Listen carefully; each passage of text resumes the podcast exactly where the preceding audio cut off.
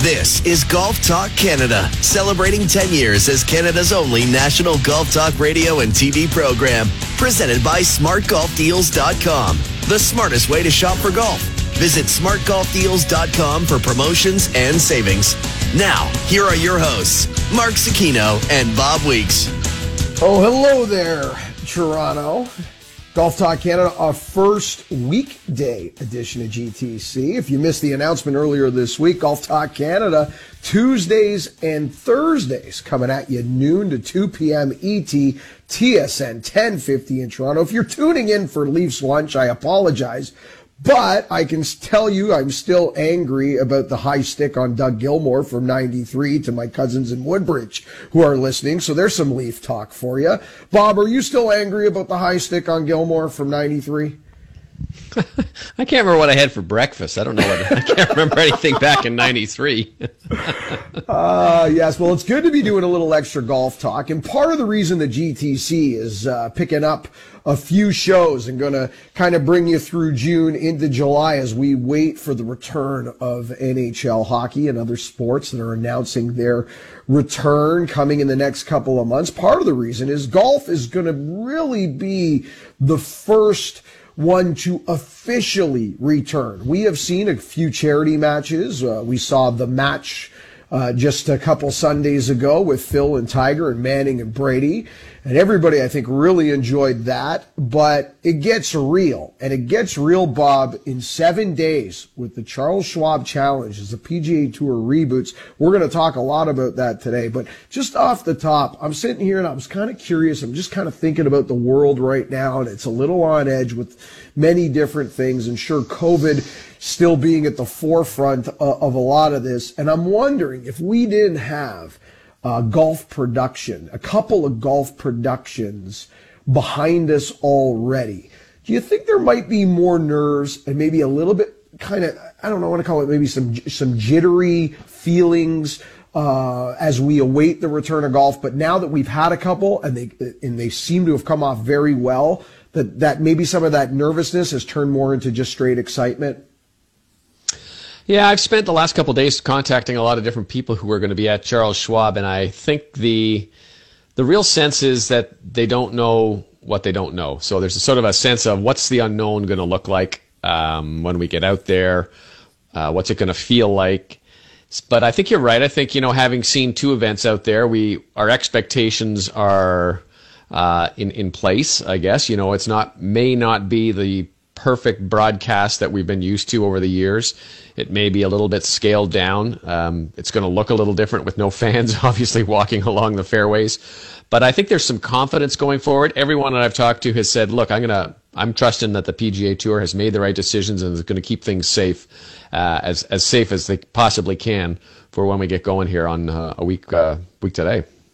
Yeah, week today, and it's going to be counting it down. It's going to feel like maybe the longest 7 days of the year for some of us as we wait for this tournament to finally kick off. We've got a great show lined up. Speaking of the Charles Schwab Challenge and speaking of the quality of what this field's going to look like, top five in the world already committed to the Charles Schwab Challenge. We have Mike Toth, Ontario's own Mike Toth, who now finds himself in Fort Worth, at Colonial as the tournament director of the Charles Schwab Challenge. He's joining Bob and I to talk a little bit about the challenges and what they've gone through and I guess the journey to get to where we are for the reboot of the PGA Tour, because they will lay the groundwork, the blueprint on how the PGA Tour will return. So we're going to speak to Mike later on in the show. We've got Winners Weird and What coming up for you. Lots to get to earlier in the week. If you're listening to Golf Talk Canada on Saturday, Bob, Adam, and I were chewing around who is the golf's greatest underachiever. And this all stemmed from a Tony Jacklin interview that he did with Golf Week magazine, where Tony Jacklin proclaimed Sergio Garcia as golf's greatest underachiever. It got us thinking and talking. So Bob, Adam, and I are going to break down who we think is golf's greater underachiever and let you know what our Twitter world, our Twitter universe suggested. Did they agree with Tony Jacklin? What other names did they throw out there? Lots to get to, but first let's get to some news and headlines. News and headlines are brought to you by the Mackenzie Tour, PGA Tour Canada. Tomorrow's stars today. Well, PGA Tour Canada We covered that last week. They have pulled the plug on PGA Tour Canada for the year, border issues, etc. But there is some information coming on what might happen to PGA Tour Canada, Latino America, as a makeshift feeder tour. Bob and I are going to talk a little bit about that in the following segment. But off the top, Bob, Annika Sorenstam, three-time U.S. Women's Open champion, named ambassador of the 75th Women's U.S. Open, which will take place this December now in this new COVID schedule in Houston. Just another kind of accolade, another star, so to speak, on the belt of Annika Sorenstam's illustrious career. And just like her legend grows, I think, in that role as, you know, potentially the greatest female player of all time. Yeah, I think this is very similar to Jack Nicklaus at the U.S. Men's Open or Memorial, whatever you want to say. But I think having Annika there really represents a fitting honor, and I think she's the hero to so many young golfers, both male and female, obviously. But I think I think in the LPGA Tour's history, there's not too many who were better than her. Certainly, the only one to shoot 59, as we're going to hear from Mike Toth about playing at Colonial. You know, she's done so many marvelous things and has always been just a class act. So I think this is a perfect fit.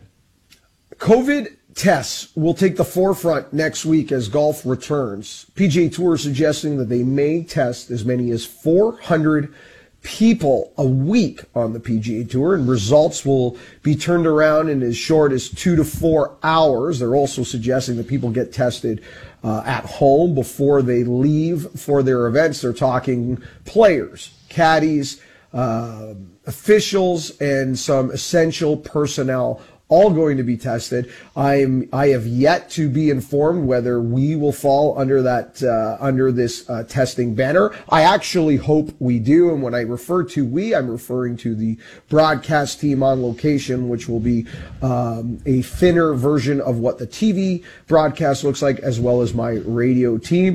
It's going to be very different, Bob, when I arrive at Detroit, which will be my first event, but this starts next week. Well, that's right, and most of the players, I believe all the players and caddies, have been sent a kit to, it's a spit test kit, and they will do that at home, and in some cases they're supposed to do it, or they can do it, on a Zoom call with a nurse who can guide them through it, and then they seal it and send that in, and that's their pre-tournament testing, and then they will get tested by, basically the PGA Tour is going to have a mobile van that's going to go from stop to stop and test players and caddies and everyone else, as you mentioned, when they arrive there. Results are supposed to be in 2 to 4 hours, so that's great because they don't have to wait around a lot. But having this facility also means that they won't be taking away any resources from the local communities into which they're going as well. You know, I see a real opportunity here for John Daly, Bob. He can just take his bus from town to town, park it in the Hooters, sell some T-shirts, do some COVID testing. This could be just a whole new genre for John Daly to flip a buck in. That's right. Maybe he can come up with some tchotchka there, some T-shirts and hats and something. Long ball COVID or something. Oh, I love it. And in closing, in news and headlines, World Golf Rankings. They're going to resume next week, and from what I can read and how I understand this, it will resume where they left off, and it will start immediately. And I believe that the European Tour wanted this to go a different way, Bob, and I'm guessing that is because a lot of their players are going to not participate in the early stages of the reboot of the PGA Tour, but they were the European Tour was hoping for a different model. Well, you're right, and I don't blame them one bit. I mean, here you have a limited number of tournaments starting. Yes, they are big tournaments, but there are two tours starting. There's no European Tour, and none of the other tours are starting, and yet you're going to award points to somebody, and those points can go a long way towards determining positions and, you know, entries into major championships or different events. So it's I think it's a significant move by the people who run the official World Golf Rankings. And a lot of people, I think, are rightfully upset about it. I think I don't know what the answer is. That's the other problem. It's great to say that it's not great, but I don't know what the actual solution is in terms of being able to fix it and make it equitable for everybody. But there's some smarter people than I am, and I'm sure they could have come up with something better than this. Yeah, it was a bit of a head scratcher for me. Again, I don't have an answer, but maybe something that was maybe a little bit more fair on both sides of the pond might have been the play. Now, we're going to do a special Golf Talk Canada next Wednesday. Typically, again, if you missed it off the top of the show or you missed it this week on social media or on Golf Talk Canada on the weekend, Golf Talk Canada is going to be Tuesdays, Thursdays, Saturdays. Saturday, our usual time slot. Tuesday and Thursday from noon to 2 p.m. Eastern. However, next week, we're going to add a Wednesday show, and the Wednesday show is pretty much top to bottom a PGA Tour preview show for the reboot of the season. We're going to let you know what you forgot, what has happened already on the season, where we are in the official world golf rankings, and why this is important, how those rankings can really affect the way fields look and affect players moving forward. Certain tournaments, you've got to be in the top 70, top 50, etc. by a certain date. These are important points. And maybe, Bob, even more importantly, when we restart this, and in a similar lane to what we're talking about here with WGC points, is it's the top 125. The last regular season event of the year will be the Wyndham Championship, which is the week following the PGA Championship, which is the second week of August.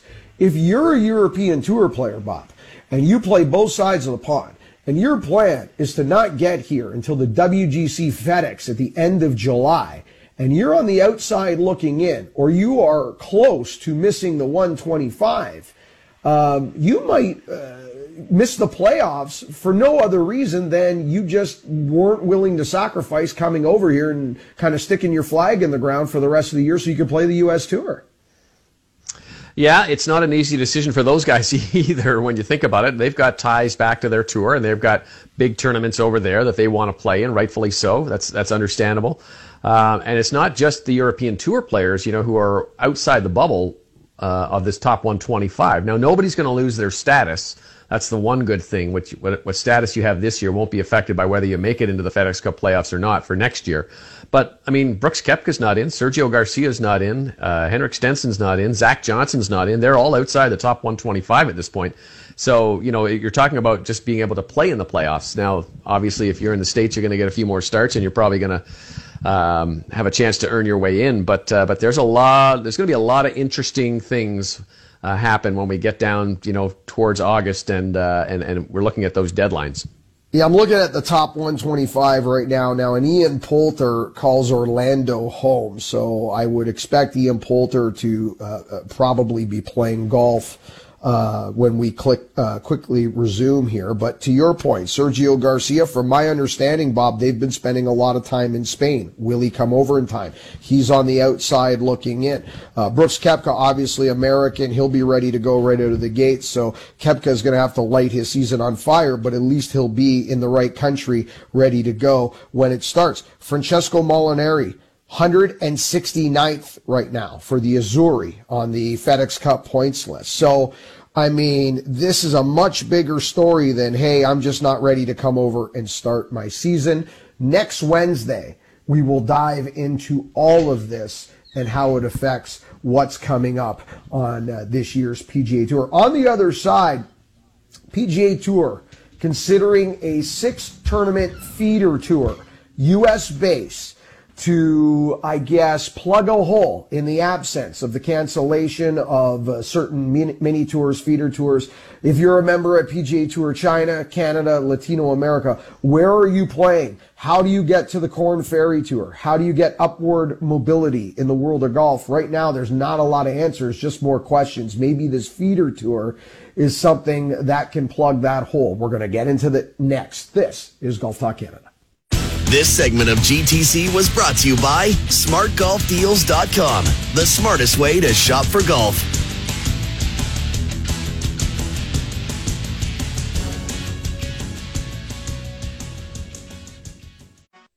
This is Golf Talk Canada, celebrating 10 years as Canada's only national golf talk radio and TV program, presented by SmartGolfDeals.com.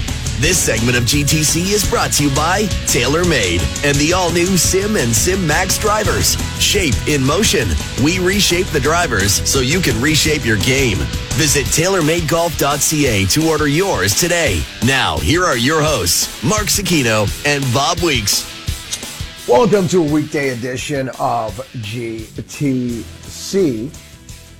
You know, it's interesting, Bob. I was thinking how kind of the golf world, in a way, you know, mimics the real world, and how COVID-19 and coronavirus is affecting the golf world. It's kind of like a mirror image, because the top 1% of the world, they never get affected. You know, the top 1% billionaires, they're still billionaires. And if you look at it from a PGA Tour perspective as well, you know, your top 50 players in the world, your Rory McIlroys, your Dustin Johnsons, your Brooks Koepka, you know, yeah, are they losing time in their legacy? Are they losing potentially the ability to add to their legacy? Okay, well, they're going to miss a Open Championship this year, but with the exception of that, it looks like they're going to get to play three majors. They're going to get to play a playoffs.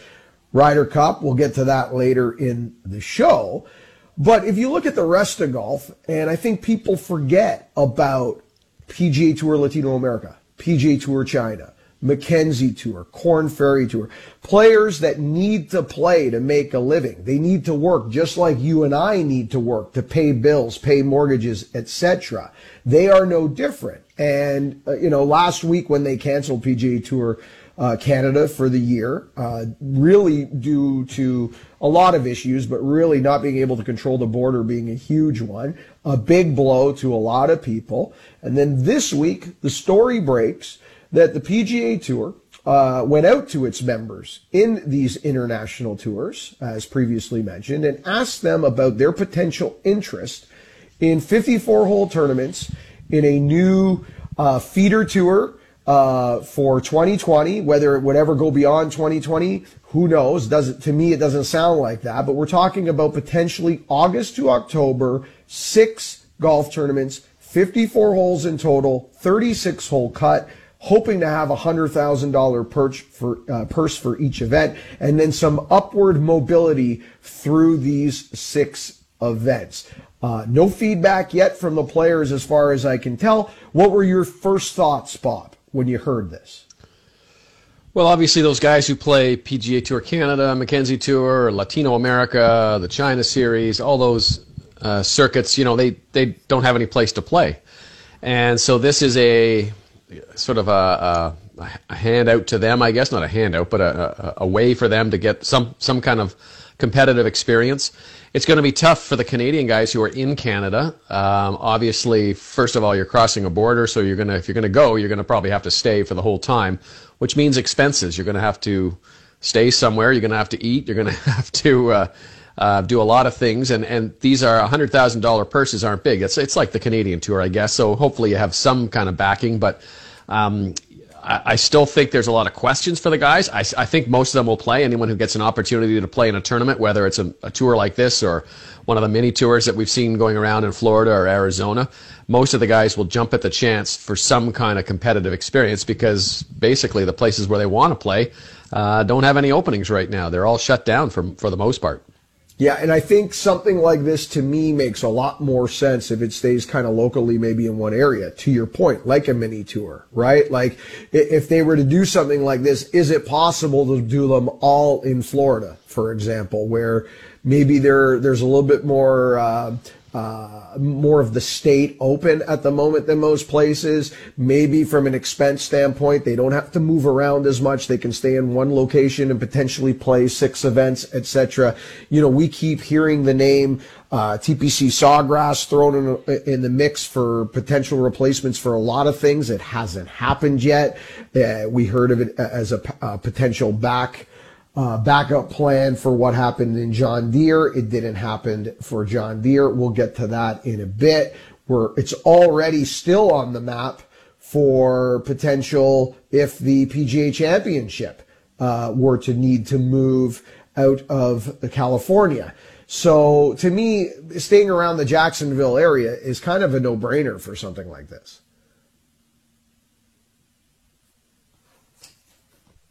We may have lost Bob. Okay, Bob is. That's it. Home studio. I'm back now. I'm back. There he is. There we go. There he is. Sorry. No worries. Jacksonville to me, Bob, no brainer for something like this. Well, it is if you live on the east side. If you're a guy who lives in Vancouver, it's a long drive. but maybe maybe it's something you'd be willing to do if you're going to place. If you say you get down there, you drive down there, or you somehow make it down there and then come back. But you could do it there. You could do it in Arizona. Both those places are going to be hot at that time of year. So maybe there's a middle ground where you can find somewhere to go. But there's at least they are thinking about those young players, for the most part, young players who are developing their game, and good for the PGA Tour for putting something out there. Yeah, well, Bob, you were cutting it out on me there. But before we put a bow on this and wrap this one up, earlier this week we were talking a little bit about Vijay Singh, talking about feeder tours and restarts, and he was taking some heat. In fact, he took a lot of heat because his name was in the field for the Corn Ferry event at TPC Sawgrass, and was taking a lot of heat from guys saying, listen, you're a World Golf Hall of Famer, multi-millionaire, you shouldn't be taking up a spot in a Corn Ferry event. I flip-flopped on this one because, to your point, originally when we talked about it, Vijay Singh technically isn't doing anything wrong. He qualifies for this tour. He has a right to play the tour. So he was going to exercise his right. Since that conversation, he has chosen not to play in that Corn Ferry event. I wonder, Bob, did this just come down to, there's technically it's right, but just because you can do it, should you do it? I think that's probably wise. I think Vijay probably got some counseling saying, look, you don't really need to play this tournament. And I think maybe he didn't realize how much pressure there was going to be on the field there. I mean, there's a lot of PGA Tour players playing that event because they can't get into Colonial because Colonial has such a deep strength of field. So, they're exercising their option to be able to go and play at the Corn Ferry Tour event. So I think finally Vijay may have just said, look, I'm going to sit this one out. It took him a little while to get to that point. I will say that. So that's a little disturbing, but I think in the end he's made the right decision. Yeah, I think so too. I think sometimes you got to sit back and say, just because technically I can do something or I have the ability to do something doesn't mean it's the right decision and you should be doing it. Okay, on the other side, earlier this week, Tony Jacklin, Golf Week interview, suggested Sergio Garcia was the golf's greatest underachiever, suggesting that Sergio should have done a lot more in the game of golf in terms of his talent to his ceiling and where he is currently landed now in his late 30s. We asked the Twitter universe if you agreed with Tony Jacklin. So, 38% of you said it was Sergio. There was other names, but most of you agree. Sergio Garcia, golf's greatest underachiever. On the other side, Bob, myself, master producer himself, Adam Scully. We're going to welcome Adam in. We're going to break down who we think golf's greatest underachiever is and why. What was the formula you used to get to this? Because for me, it was very simple. How good could this player, what could he have been or she have been? What was their ceiling in a historical perspective? And where did they end up? And for me, when I asked that question, one name became very clear. We're going to get those names from the three of us next. This, a weekday edition of GTC. This is Golf Talk Canada, celebrating 10 years as Canada's only national golf talk radio and TV program, presented by SmartGolfDeals.com. This segment of GTC is brought to you by WeatherTech Canada, Canada's leader in automotive accessories, including DigiFit Floor Liner, the most advanced concept in floor protection today. Visit weathertech.ca. Now, here are your hosts, Mark Cicchino and Bob Weeks. And welcome back to Golf Talk Canada. Zucchino Weeks breaking it down for you on our first ever weekday edition of GTC. Now Tuesdays and Thursdays, noon to 2 p.m. on TSN 1050. Of course, Saturday mornings, 8 to 10 a.m. am, and welcoming in now master producer himself, Mr. Adam Scully, who was on social media bench pressing a tree or something. What was that exercise you were doing, Adam? It looked like you were levitating. It looked almost to me like, and of course these are bomb building exercises about if you want to hit bombs like Phil Mickelson, these are the exercises you want to do. But it almost looked to me like you were doing like a David Copperfield kind of levitation thing.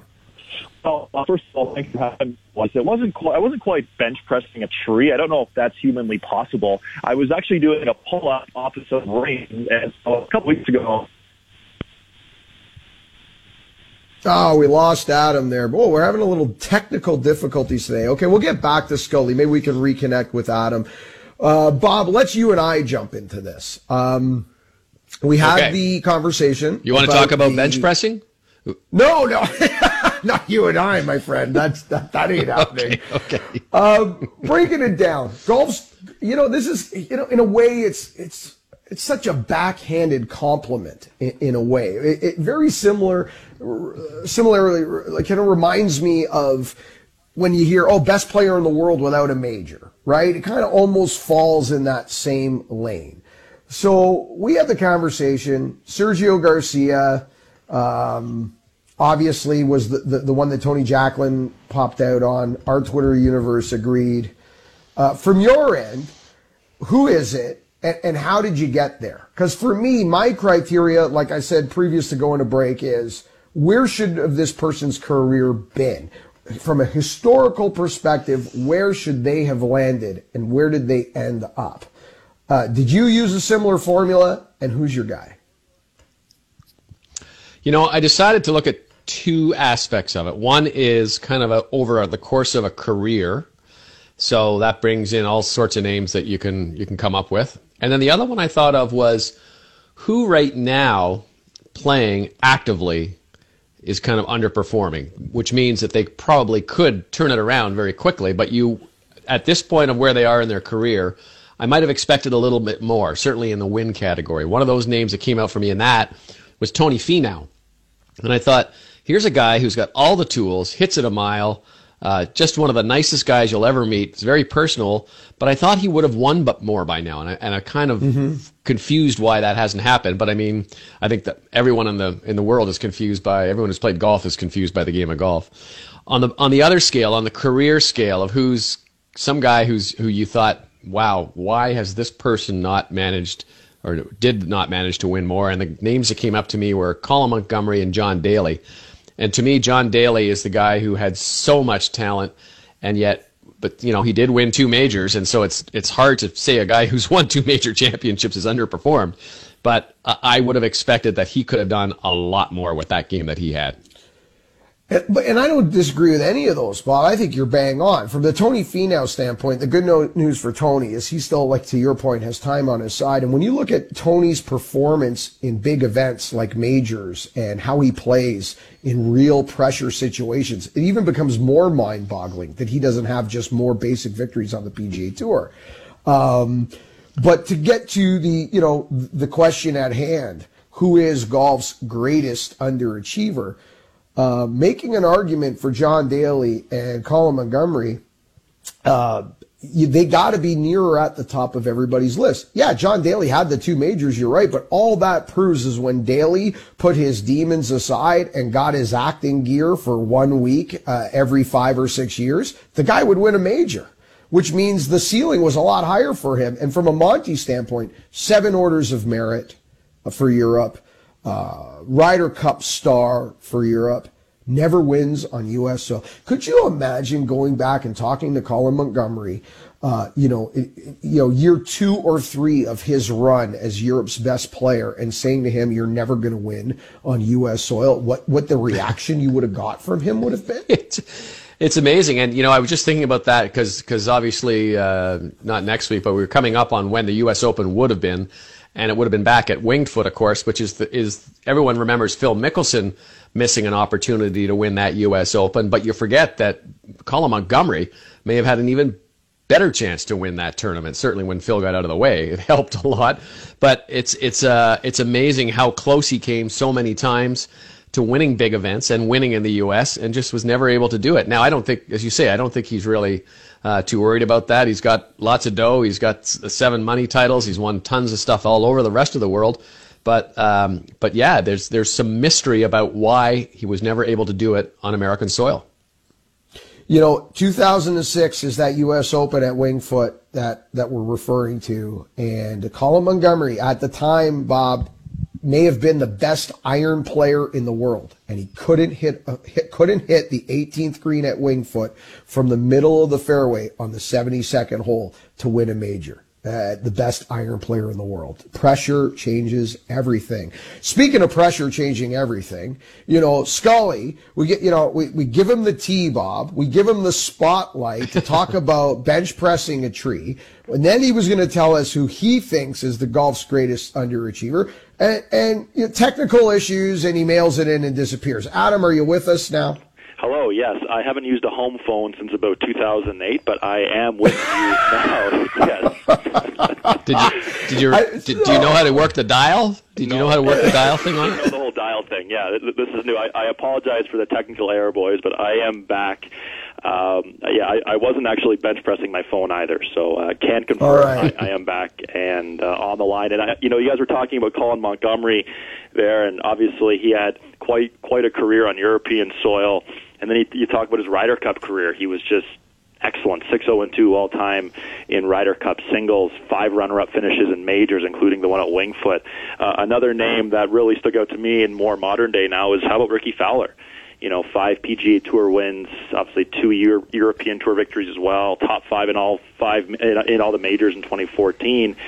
But could he be close? He's made the cut in 14 straight majors, including 5 top 10 finishes. So maybe once we return, Ricky Fowler could be on the brink of something special.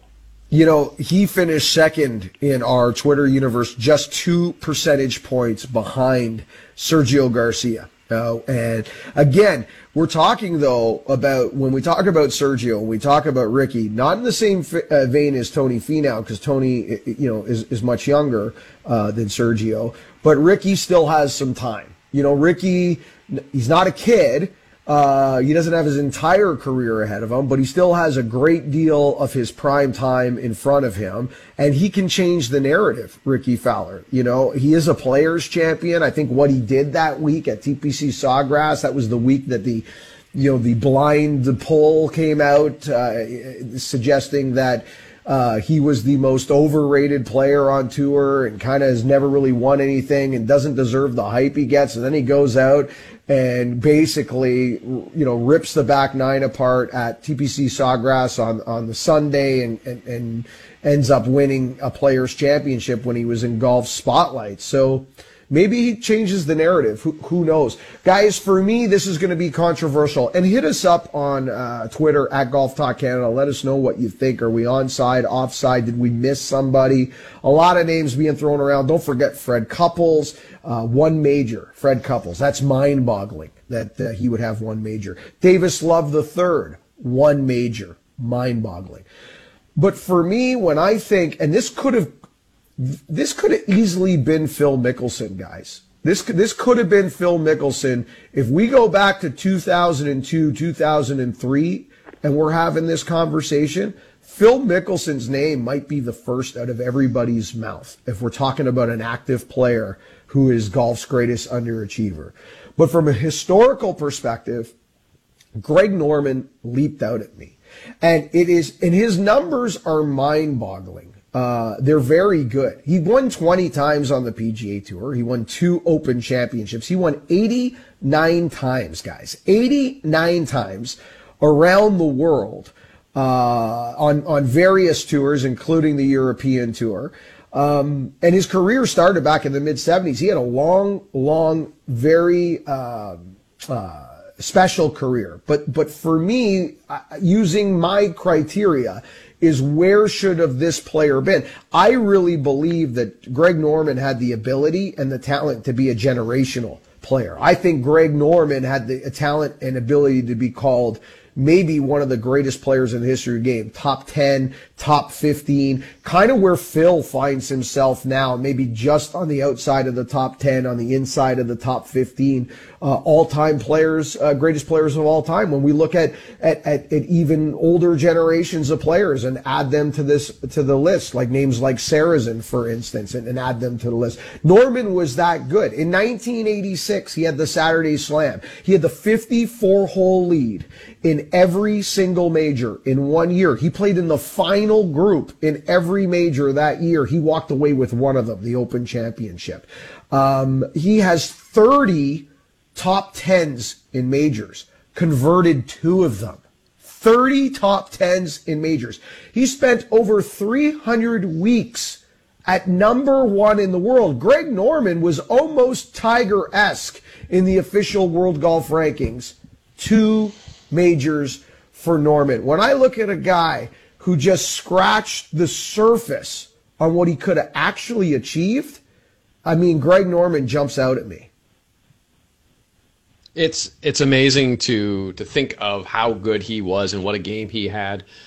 And, you know, I think if you look at his worldwide wins, it's up, you know, 75, 80, something like that. But you're right. In those big events, man, he just seemed to have he was either snake bit, getting beaten by people, you know, holding shots on him like Bob Tway, or he did it himself like he did at the Masters. So over a long career, when you put yourself that many times in contention, you hope you come away with more than two. But listen, yeah, we may consider him sort of an underachiever, but it's at a certain level where what he did achieve was pretty amazing too. And speaking of Norman, how about this for a modern-day Greg Norman, if his career sort of keeps the same way it is? How about Dustin Johnson? I mean, yeah. 20 PGA Tour victories, obviously lifetime membership, only the one major, 9 career top 5s in the majors. We've seen what's happened to him in the past, Bunker Gate, Pebble Beach, Chambers Bay, when he had the putt to win on the 18th hole and 3-putted. He turns 36 in 3 weeks. He's not exactly young anymore, guys.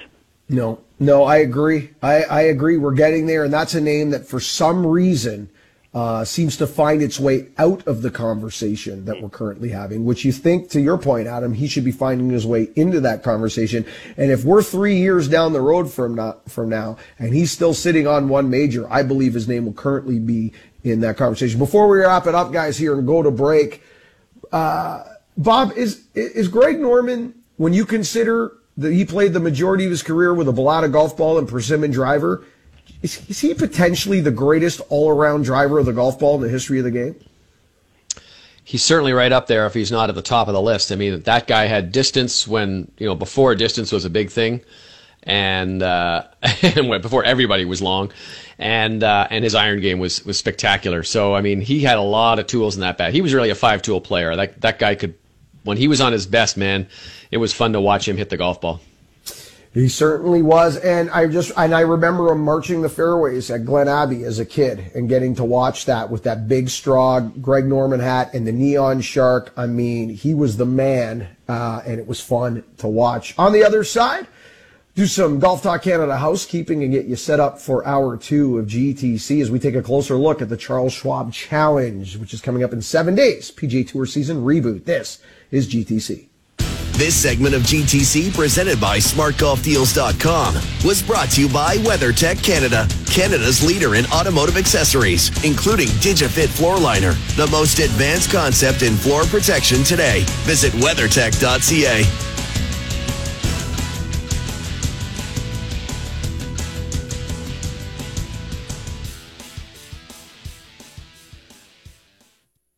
This is Golf Talk Canada, celebrating 10 years as Canada's only national golf talk radio and TV program, presented by SmartGolfDeals.com. This segment of GTC is brought to you by Play Golf Myrtle Beach. Ready to trade the snow shovel for a 7-iron?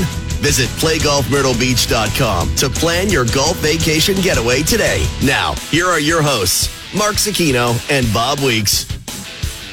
Welcome back to Golf Talk Canada, and Hour one of GTC is brought to you by Cedarbrae Golf Club, award-winning championship golf in the scenic Rouge Valley, just minutes from downtown Toronto.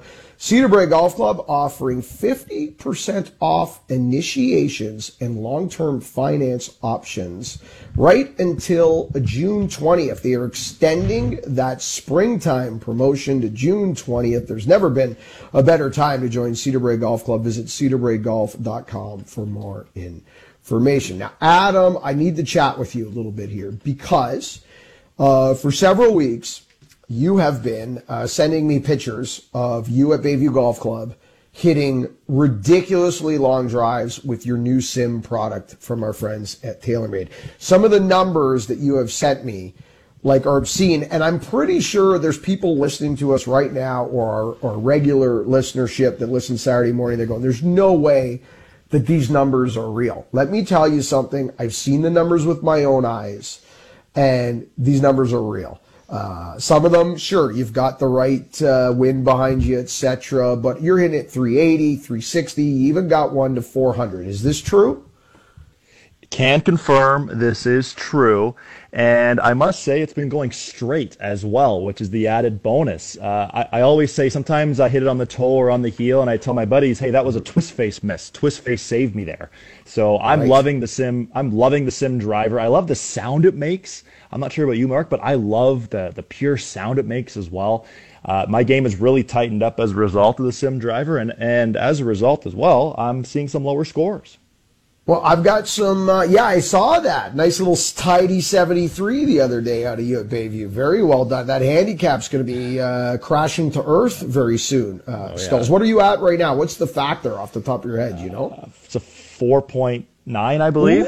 Ooh, okay, here we go. Coming down. Okay, so you know me. I'm in love. I've always been in love with my M3 driver, and that was the first time TaylorMade introduced the twist face technology, right, into their product.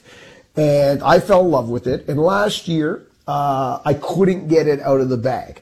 I got the M5 fairway product in the bag. Love the M5 fairway product. And by the way, I didn't dislike the M5 driver.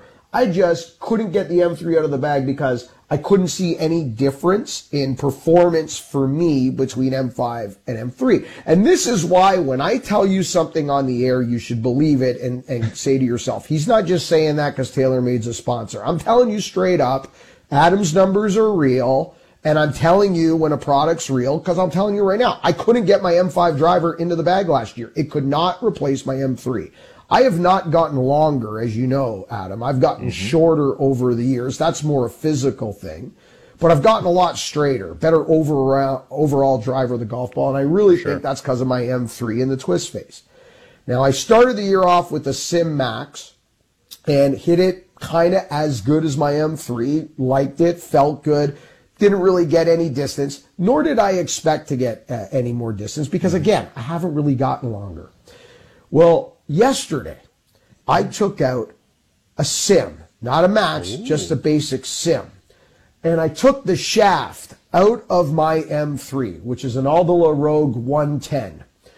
And I put it into my sim driver, which is dialed down to 7 degrees loft with the weight and the toe.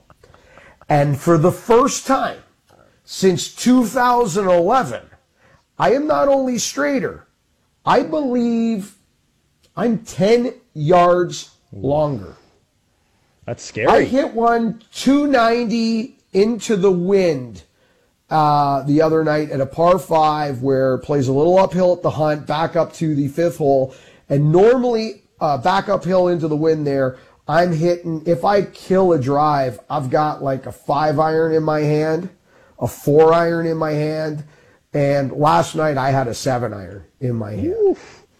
Oof. So I am very excited to get that product out with you on Monday when we play golf with our friends at TaylorMade. And I wanted to tell you about it because you've heard me complain about my putting over the years. You've also heard me complain that I keep getting shorter. I think I found a product that's going to get me longer. There you go. I'm pretty excited. Oh, sorry, Skulls. No, you're excited to see this? I'm excited to see this. I'm sure we'll get into this more in hour two. Yeah, we'll talk a little bit more. I'll bring it up to Bob. Bob's got to hear about this. On the other side, though, very excited. Mike Toth, Canadian, a native of Ontario, has had a very successful career working with different organizations, including Golf Canada, over the years. But for the last 9 years, has been the tournament director at Colonial. Now the Charles Schwab Challenge, it reboots next Thursday to kick off the new PGA Tour season. We had a chance to sit down with Mike and get into the nitty-gritty, the guts of what it means to bring the PGA Tour back. And really, they are golf's guinea pig next week. A lot of pressure, but also a lot of excitement. We'll speak to Mike next. This is Golf Talk Canada. This segment of GTC, presented by SmartGolfDeals.com, was brought to you by Play Golf Myrtle Beach. Ready to trade the snow shovel for a 7-iron? Visit playgolfmyrtlebeach.com to plan your golf vacation getaway today. Thank you for listening to Hour 1 of GTC. Don't forget to follow us on Twitter and Instagram at Golf Talk Canada. For show archives, podcasts, and all things GTC, visit golftalkcanada.com. Stay tuned for 60 more minutes of GTC.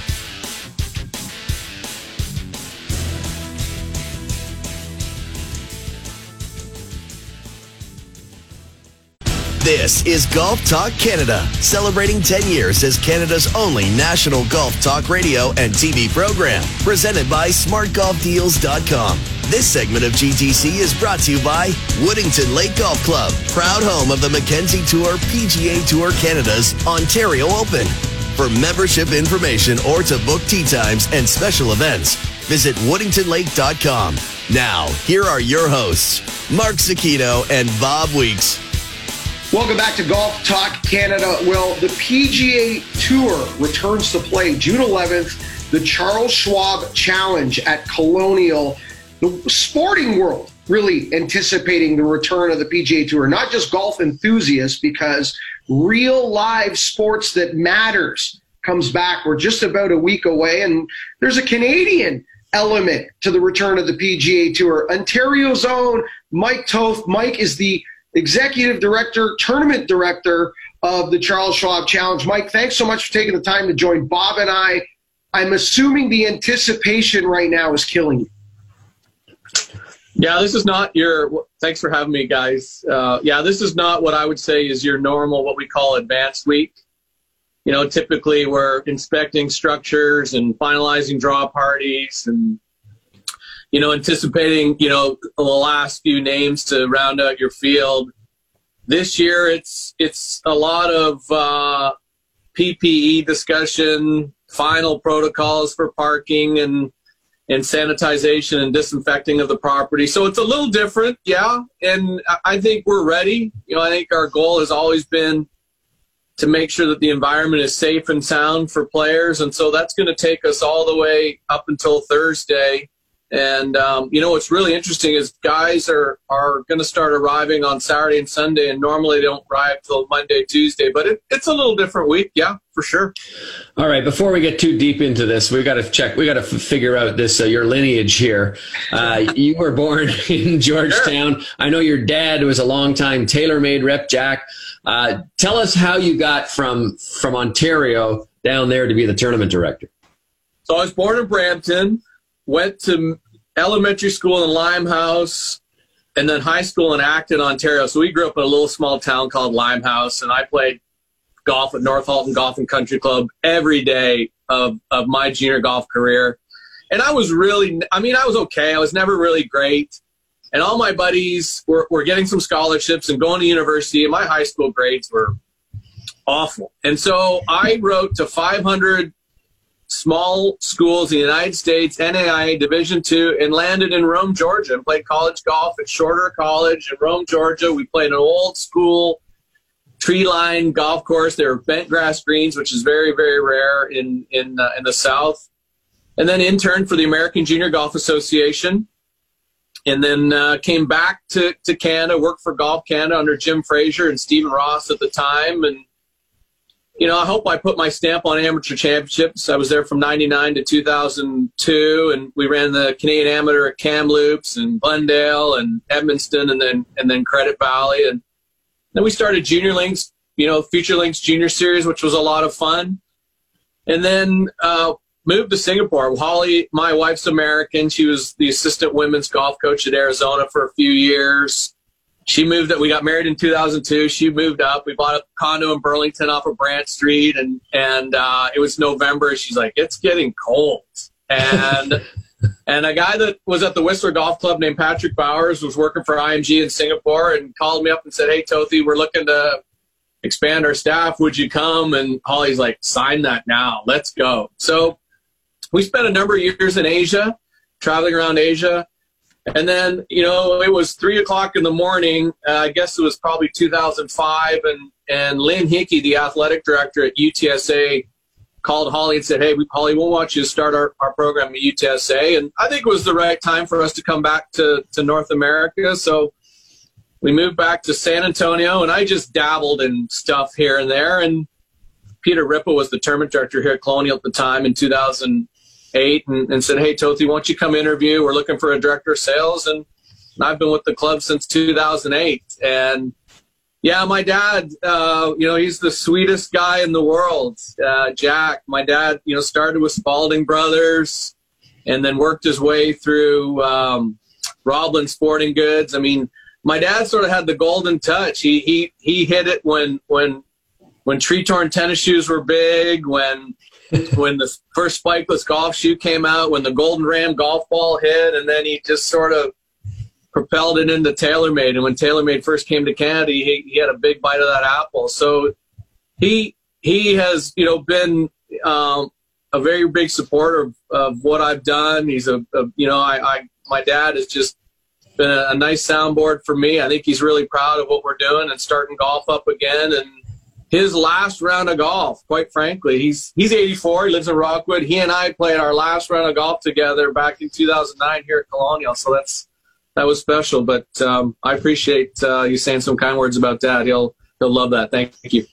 I actually remember your father from one of my first positions in the golf industry at Dynamic Golf. Bob, you must remember Dynamic Golf as well. And I was just a young sales kid on the floor, 15 years old. This would have been 1990, 1991. But Mike, it's a great segue because you talked about a special round with your father at Colonial.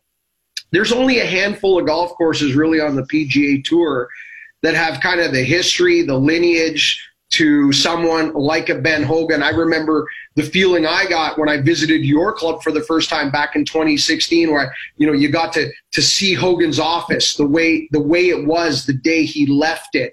How important is it to you, or how great a challenge is it to you to kind of in a way, walk the tightrope to bring the championship into 2020 while at the same time respecting everything that Hogan stood for and what the club stands for?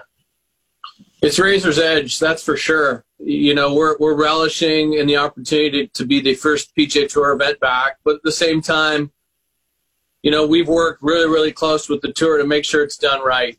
And you know, when we first learned in April, guys, that we were going to move to June, I think we're really excited about the opportunity. And then, you know, the natural progression of what was going on around us with COVID-19, we realized quickly that, you know, our corporate hospitality program wouldn't be what it looks like. And our upgraded ticket packages wouldn't be what it looks like. Our pro-ams, they were sort of on lifeline all the way up till sort of a couple, 3 weeks ago.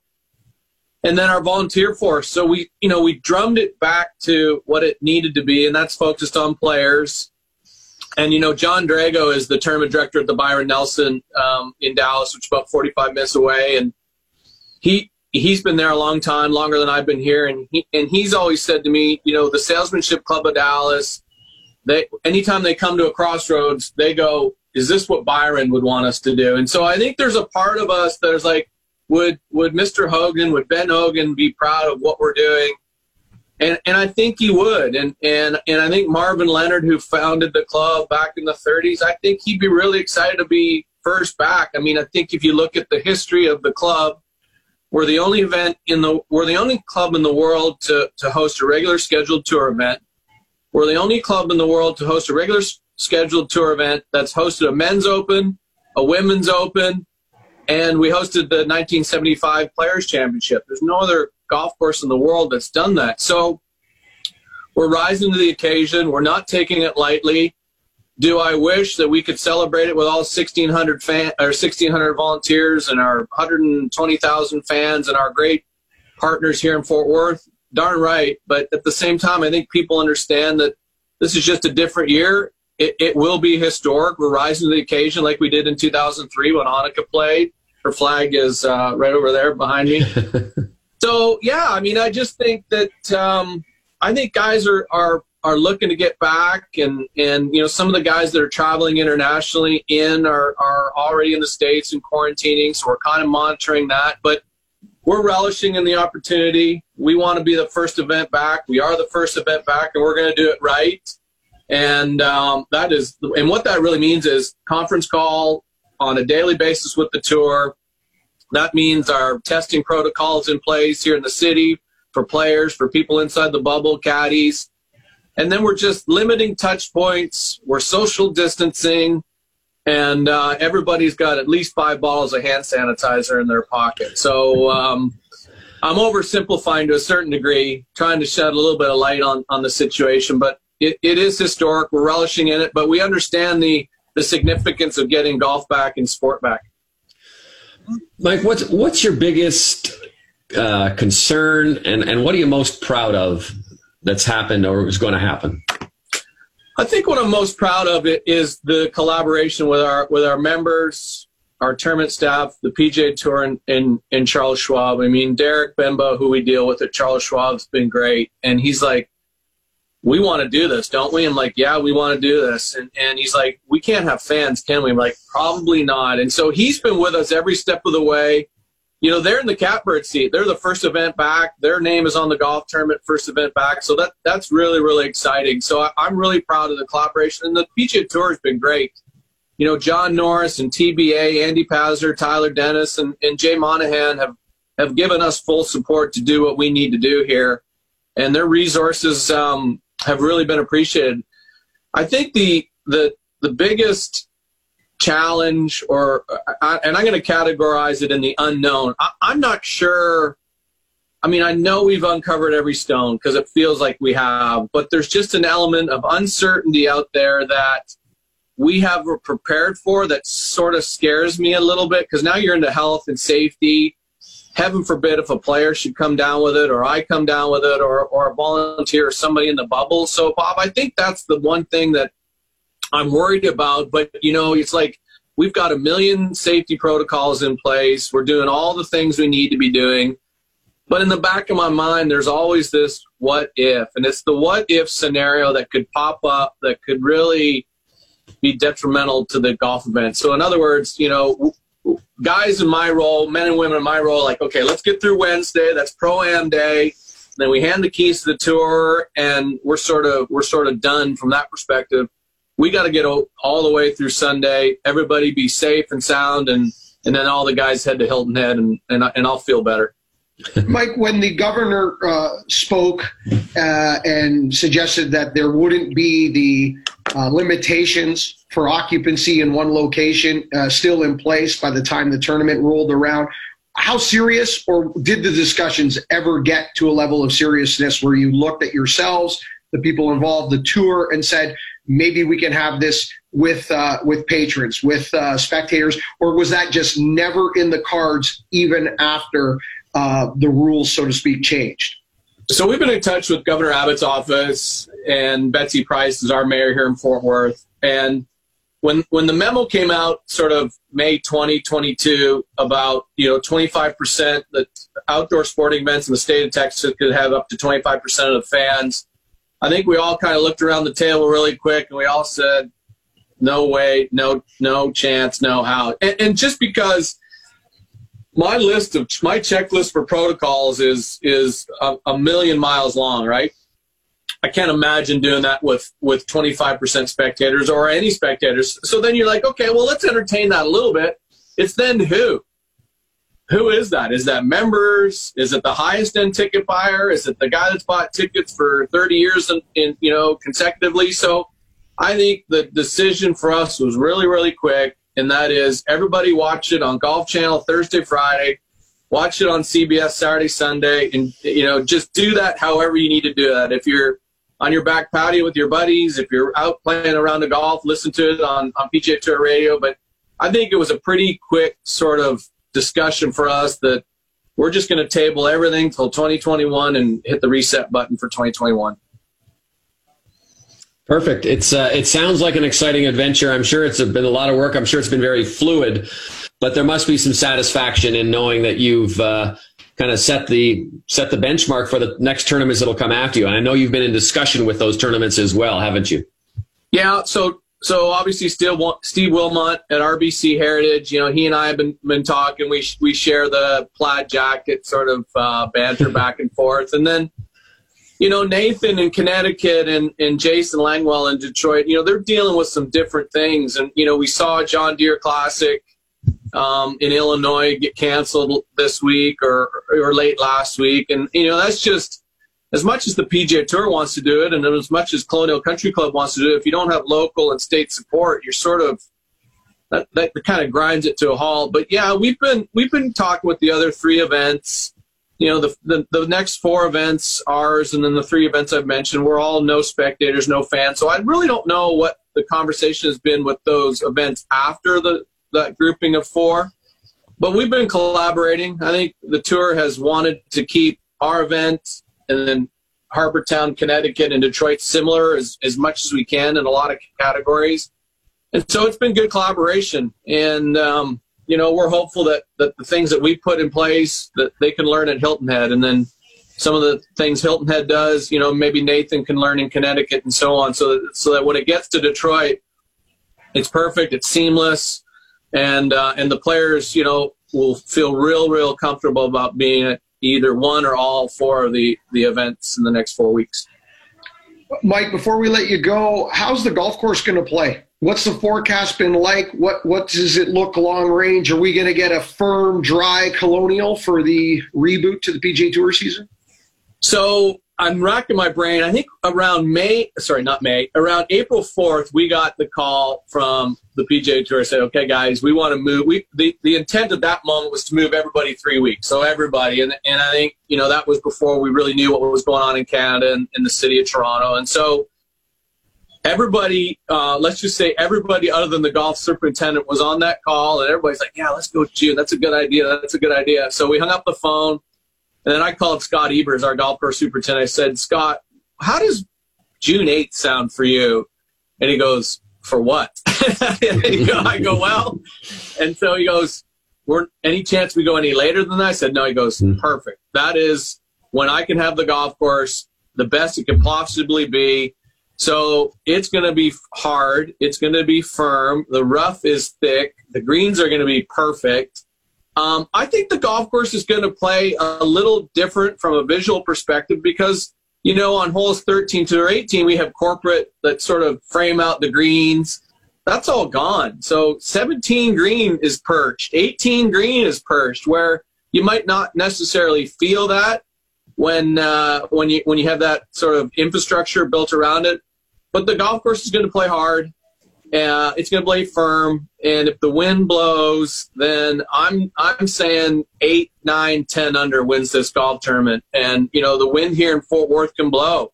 And that's sort of the defense at Colonial. I mean, it's not a long golf course, but it is a golf course. You have to be smart off the tee. You got to be really, you know, you got to be precise when you hit it into the green. So if the wind blows, that's an if. I'm saying minus 8, 9, or 10 wins the golf tournament. Sounds like Mr. Hogan will be smiling in heaven. Yeah. If the course is playing like that, that is right up his alley, no pun intended. Mike, thanks so much for taking the time. It's a special place, your club, and a special event. I only had the opportunity to work it once, but you could feel it as soon as you enter the property, and I actually can't wait to get back and work that event in the near future. Congratulations already on everything your team has been able to accomplish to work up to this. The whole world's ready. We're watching. We can't wait. So thank you for your time, and have a great championship. On the other side, more Golf Talk Canada. This segment of GTC, presented by SmartGolfDeals.com, was brought to you by Woodington Lake Golf Club, proud home of the Mackenzie Tour PGA Tour Canada's Ontario Open. For membership information or to book tee times and special events, visit WoodingtonLake.com.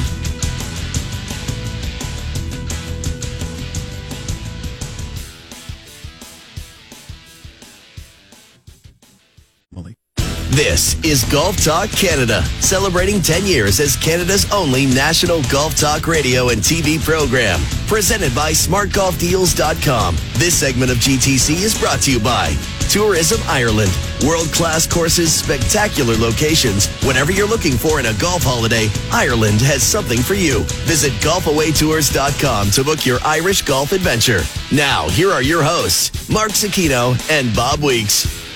That was great for Mike Toth to spend that much time with us as the PGA Tour starts next week. Again, Golf Talk Canada Radio coming at you Tuesday, Wednesday, Thursday next week, and of course Saturday, our regular time slot. And I believe we're going to reach out to Mike again and have him on next week at some point as well. Hopefully Thursday. Or potentially Wednesday, as we are either within 24 hours of the gun going off, so to speak, or once the tournament has already started on the Thursday or even potentially our usual Saturday spot. Charles Schwab Challenge kicks it off June 11th, followed by RBC Heritage, followed by Travelers Championship, and then into July. For July 2nd, the Rocket Mortgage Classic in Detroit. That is the first four events of the PGA Tour season, and those are officially four events that will not have spectators. That is what we know. That is what we believe as of now. My first event for the PGA Tour radio season is Detroit, that final fourth event. I'll be on the road doing play-by-play for that.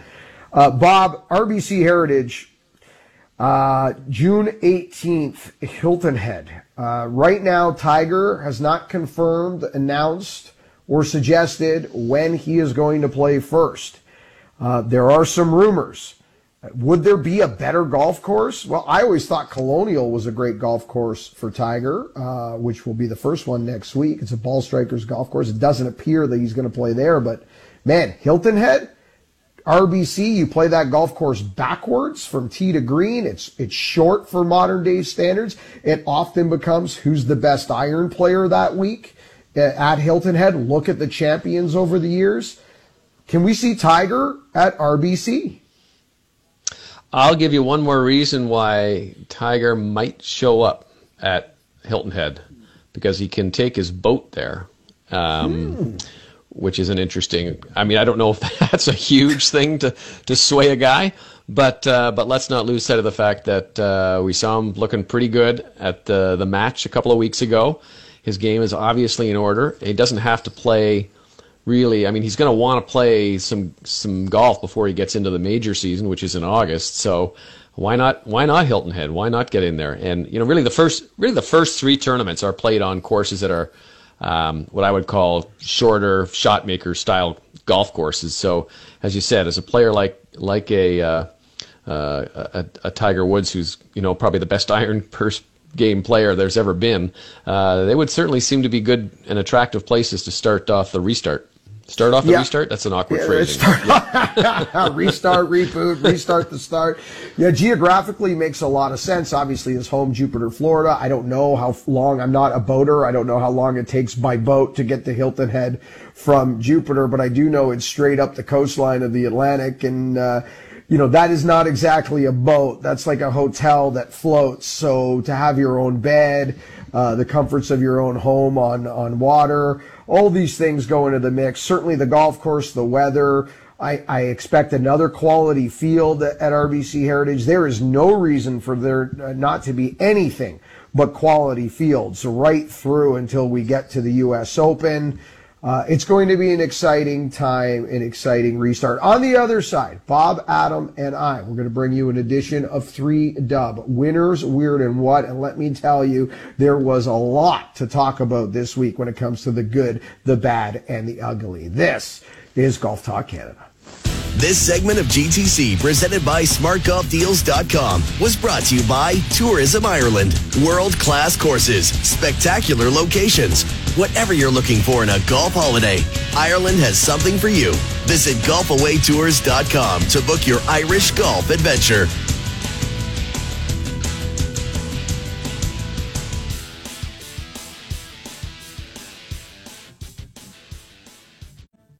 This is Golf Talk Canada, celebrating 10 years as Canada's only national golf talk radio and TV program, presented by SmartGolfDeals.com. This segment of GTC is brought to you by the Muskoka Bay Club.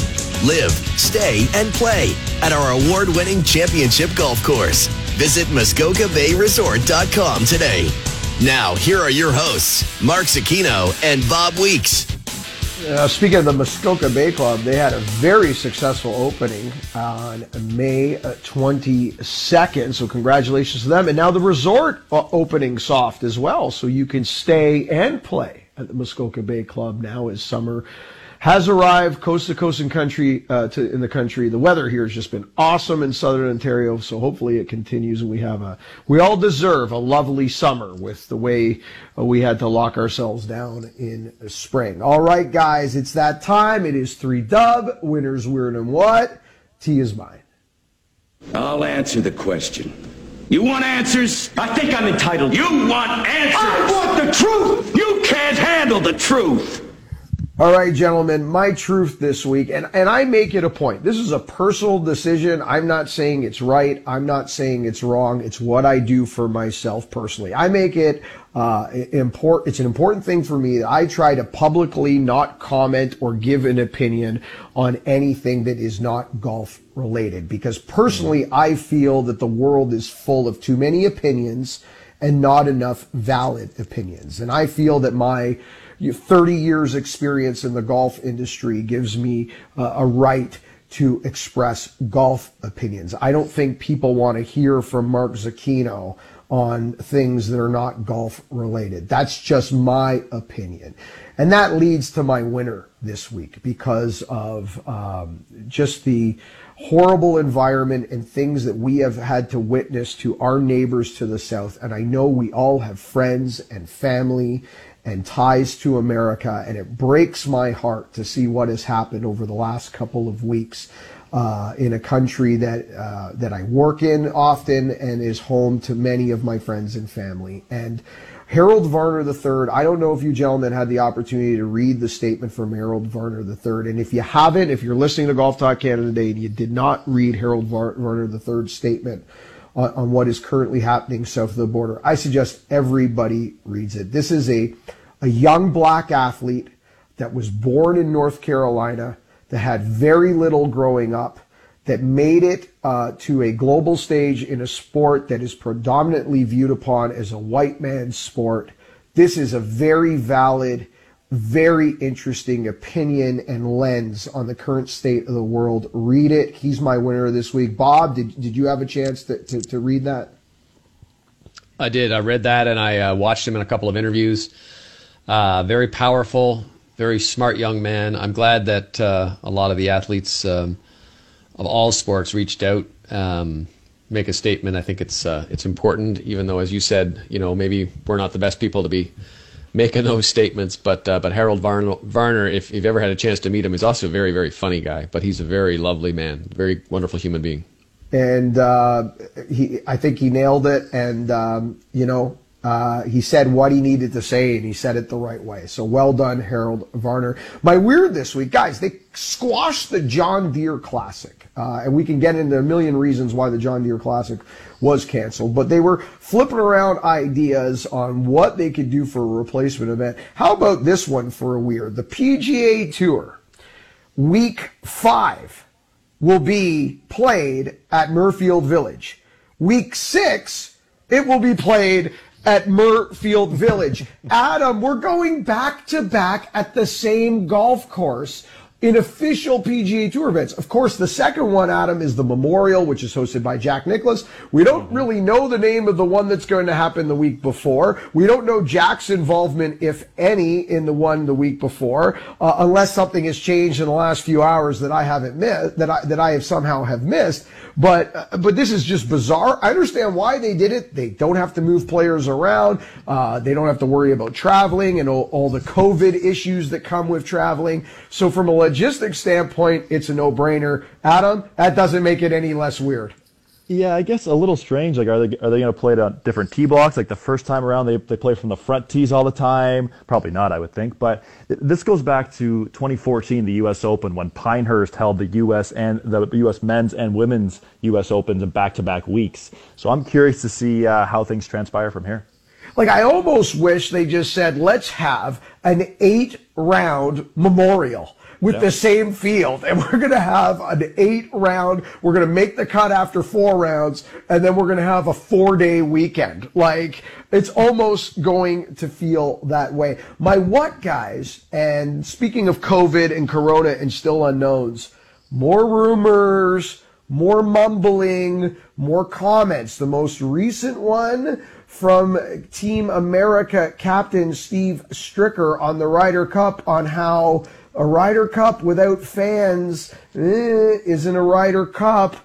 If we're not allowed to have fans at Whistling Straits, what kind of Ryder Cup is this going to be? Is it worth having it? Why not just postpone the Ryder Cup? It won't be the first time in history where the Ryder Cup and the President's Cup got rejigged and pushed back a year. Bob, what do you see happening here? Would you like to see it with fans? If they can't have it with fans, do you want it? I just can't see it going without fans. I mean, maybe they'll do it, and you know, you can have it, but it would be such a muted atmosphere. I mean, it's just like, I don't know, that event, having been to it a number of times, is just built on the fans. Sometimes they go a little too far, but just, you know, just 12 guys playing 12 guys out in a Thursday, Friday, Saturday, man, I don't know. I think it's going to work. I'm with you 1,000%. To me, if there's any event in the world that needs a jam-packed crowd in the world of golf, it's the Ryder Cup. All right, Bob, the tee, sir, is now yours. So what do I do? Just aim for the pond? No, you're not supposed to hit it into the water. But you hit it into the water. I know I hit it into the water. Well, why do they even have water if you're not supposed to hit it there? Because it's fun! We're having fun! Ah! Look, it went further than your ball.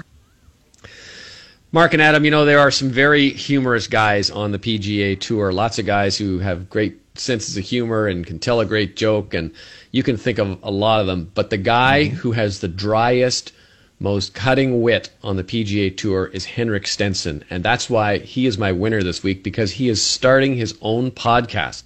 It's called Almost an Hour. Even the name there is a little bit of funny. But I just cannot wait to hear him. And if you do not know Henrik Stenson, if you've never spoken to him or had the chance to listen to him, I mean, one of my favorite lines was at the Chambers Bay U.S. Open when everyone was saying that the greens look like broccoli. He piped up and said, well, they're kind of white, so I think we should start calling them cauliflower. Just little observations like that. But I can't wait to hear the Henrik Stenson Almost an Hour podcast. What do you think, guys? Yeah, I'm with you there, Bob. I'm actually looking up to see if it's available now to search, to listen to later today. As you know, as you said, he's one of the most driest, funny characters on the PGA Tour. So definitely looking forward to tuning in to hear that. My weird this week is this has got to be one of the most frustrating experiences for people who live in Nova Scotia and who are members at the Aroostook Golf Club. This straddles the U.S.-Canada border, and the parking lot for the golf club is in the United States, and the golf club itself is in Canada. And the reason this course was built as such, this came in the era of Prohibition. So Canada didn't have a prohibition at this point, and the United States did. So guys, Americans would come, park in the lot, go across into the clubhouse, play golf, and of course be able to drink after the round, and then they would come back into the States and then be able to go home.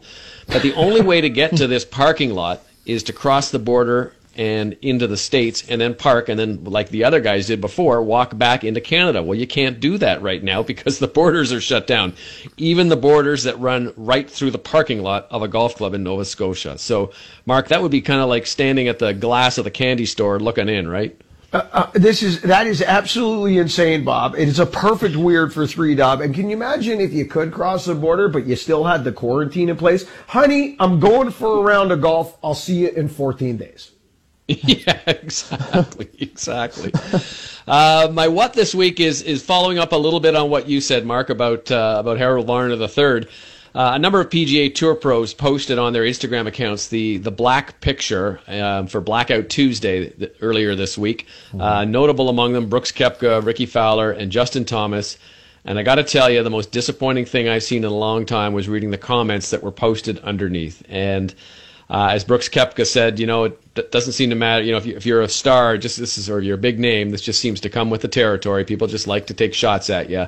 I'm disappointed that that people have to comment on other people making a stand about something that they feel strongly about. But such is the world we live in.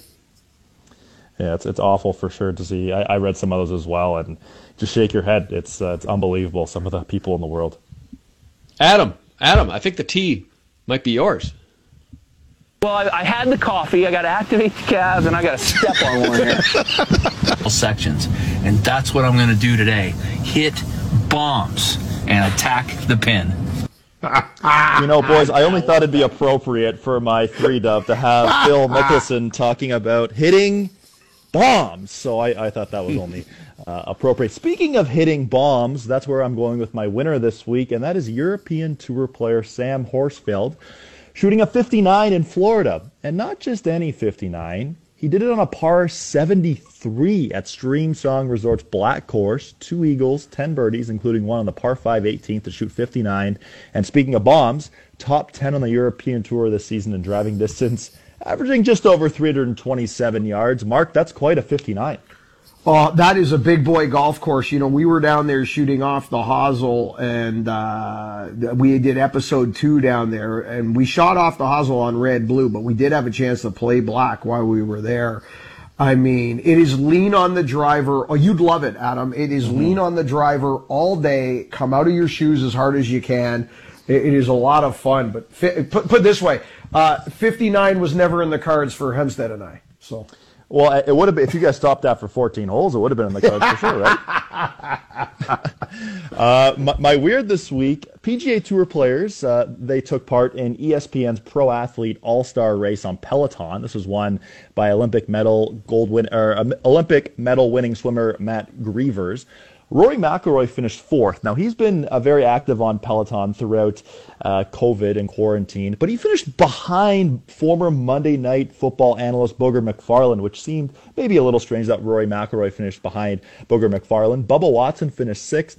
Justin Thomas finished last. Justin Thomas, what are you doing? But on the women's side of things, Morgan Pressel finished 2nd. Bob, I think you'd be a perfect candidate to represent Golf Talk Canada in a Peloton challenge.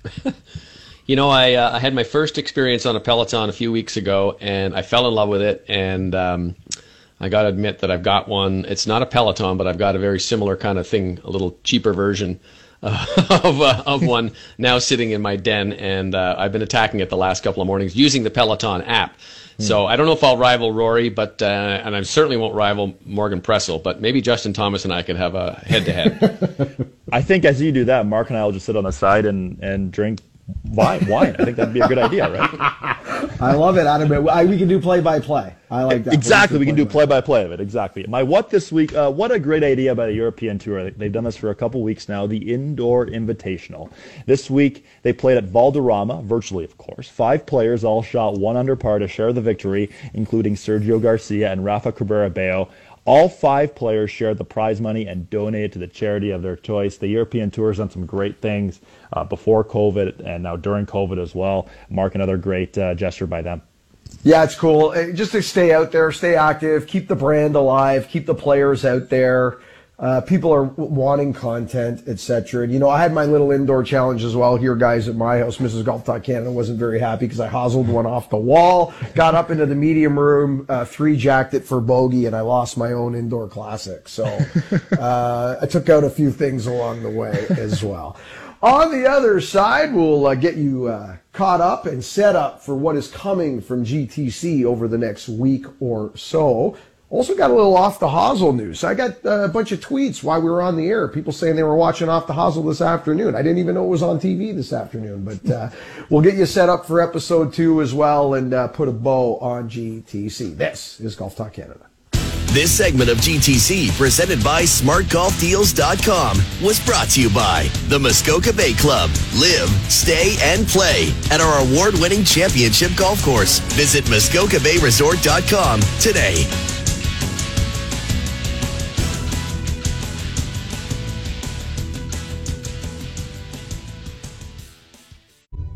This is Golf Talk Canada, celebrating 10 years as Canada's only national golf talk radio and TV program, presented by SmartGolfDeals.com. This segment of GTC is brought to you by Adidas Golf, pushing the boundaries in golf footwear once again with the all-new Code Chaos, meant to challenge the definition of what a golf shoe can be. Visit adidas.ca. Now, here are your hosts, Mark Cicchino and Bob Weeks. Well, that is... a very busy show, gents, for our first weekday edition of Golf Talk Canada. As the weeks roll out, we're going to try to profile some public courses, resort courses, private clubs in the GTA, in Southern Ontario, to try to find out how they dealt with COVID, give them an opportunity to have a voice, maybe promote some stuff they're doing as we try to give back to our local golf community. We don't really often have much time to do that on our Saturday National Golf Talk Canadas, as we try to talk bigger picture and stay more national, international flavor on the 2 hours, which we're back this Saturday from 8 to 10 and are not going anywhere. We'll be 8 to 10 a.m. the rest of the way on Saturdays. But with our Tuesdays and Thursdays, it allows us to do some more Toronto-focused, Ontario-focused content, which is great. That's from noon to 2 p.m. Eastern on TSN 1050 every Tuesday, Thursday. Next week, we add a Wednesday show. And the Wednesday show is simply to get you ready for the reboot of the PGA Tour season. We'll take a look at the schedule, take a look at potential fields, top 125 FedEx Cup, World Golf Rankings, implications of these things, and get you set. We'll also remind you on what has transpired to date, who has won, who has played well, who needs to get their season actually going, and some of those names will be surprising. This Saturday on Golf Talk Canada Radio, we will announce the winners of the Team Canada Code Chaos Adidas footwear that, if you watched the debut of Off the Hosel, and I got to give a shout out to all our Golf Talk Canada listeners and viewers and the support in Canada, blown away. We ran Off the Hosel yesterday on TSN at 1:30 in the afternoon. They ran a repeat today. And, everybody on the planet reached out to us. Very nice. So thank you so much for people who tweeted us and watched the show and took it for what it was, which is just some lighthearted laugh in a time where maybe we need a lighthearted laugh. And we're glad you enjoyed it. And two of you are going to get a pair of Code Chaos Team Canada shoes this Saturday. Next Thursday on TSN 3, so next Tuesday, TSN 3 at 2 p.m. is episode 2 of Off the Hosel from Stream Song Resort in Florida. And 20 Weeks of TaylorMade is continuing as well, guys. This Saturday, we give away Rory McIlroy's Tour X Spider. We're going to give away, you want to roll it like Rory? You got to follow us on social media at Golf Talk Canada, Twitter, and Instagram if you want to roll it like Rory. We're going to give away that putter this week as 20 Weeks of TaylorMade continues. Adam, I know you've been pounding bombs and keep sending me these outrageous numbers. Do we know, Bob, have you played golf? You've been very quiet on the golf front. Adam and I are probably playing more golf than we ever have before, and it's been quiet on the Weeksy golf front. Are you playing today, tomorrow, or are you going to peg it up? I have 9 holes, possibly later today. Looks like it's going to go. I just may have to, if I can shift one or two things around. I got 18 on Sunday. And so far I have played a 9, a 13, and an 18. See, now, Adam, you and I, Bob might be winning in the Hall of Fame category. He might be winning in the work category about being the busiest man in show business and creating content in the time where we need content. But you and I are kicking butt in the Golf Talk Canada Who's Played More Holes contest. Yeah, I've played a number of times so far. I don't know exactly how many. Hoping to have some low scores again. I'm playing Saturday and Sunday. I had it 3 under through 11 the other night before shooting 73. So hopefully we can get out and get some low scores, and we'll see you, Mark, we'll see you next Monday for sure. Yeah, you and I looking forward to playing with you, Adam, for the first time this year. That's going to be fun. I'm off to Cedarbrae tomorrow to visit that course for the first time. I haven't played there in quite a long time. Looking forward to getting 18 holes at Cedarbrae on what should be a perfect Friday. Thank you, everyone, for listening. We're back Saturday morning, 8 to 10 a.m. on the TSN Radio Network, coast to coast. Remember, first good decision on the golf course, it always starts in the closet. This segment of GTC, presented by SmartGolfDeals.com, was brought to you by Adidas Golf, pushing the boundaries in golf footwear once again with the all-new Code Chaos, meant to challenge the definition of what a golf shoe can be. Visit adidas.ca. Thank you for listening to GTC. Don't forget to follow us on Twitter and Instagram @Golf Talk Canada. For show archives, podcasts, and all things GTC, visit golftalkcanada.com. And don't miss Golf Talk Canada Television, weekly on the TSN Television Network.